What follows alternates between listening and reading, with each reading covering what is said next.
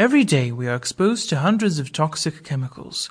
The damage we have done to our environment has led to the release of toxins into the soil that grows our food, the air we breathe, and the water we drink.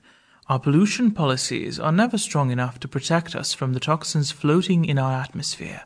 Therefore, it is up to us to protect ourselves and our homes from those cancer-causing substances. It is important to keep in mind that nobody has the immune system strong enough to fight toxic substances alone. Unfortunately, many people take this for granted by not making the necessary lifestyle changes to protect themselves. As a result, they develop chronic or autoimmune health issues that not only affect their weight and resistance to disease, but also their overall quality of life. The good news is that you can take action right now, and that is by following the steps to detox your system effectively. This book is here to help you out. In this book, you will learn how natural detoxification works and how you can benefit from it, including weight loss. You will be given the guidelines on how to start building the right habits for a toxin-resistant life.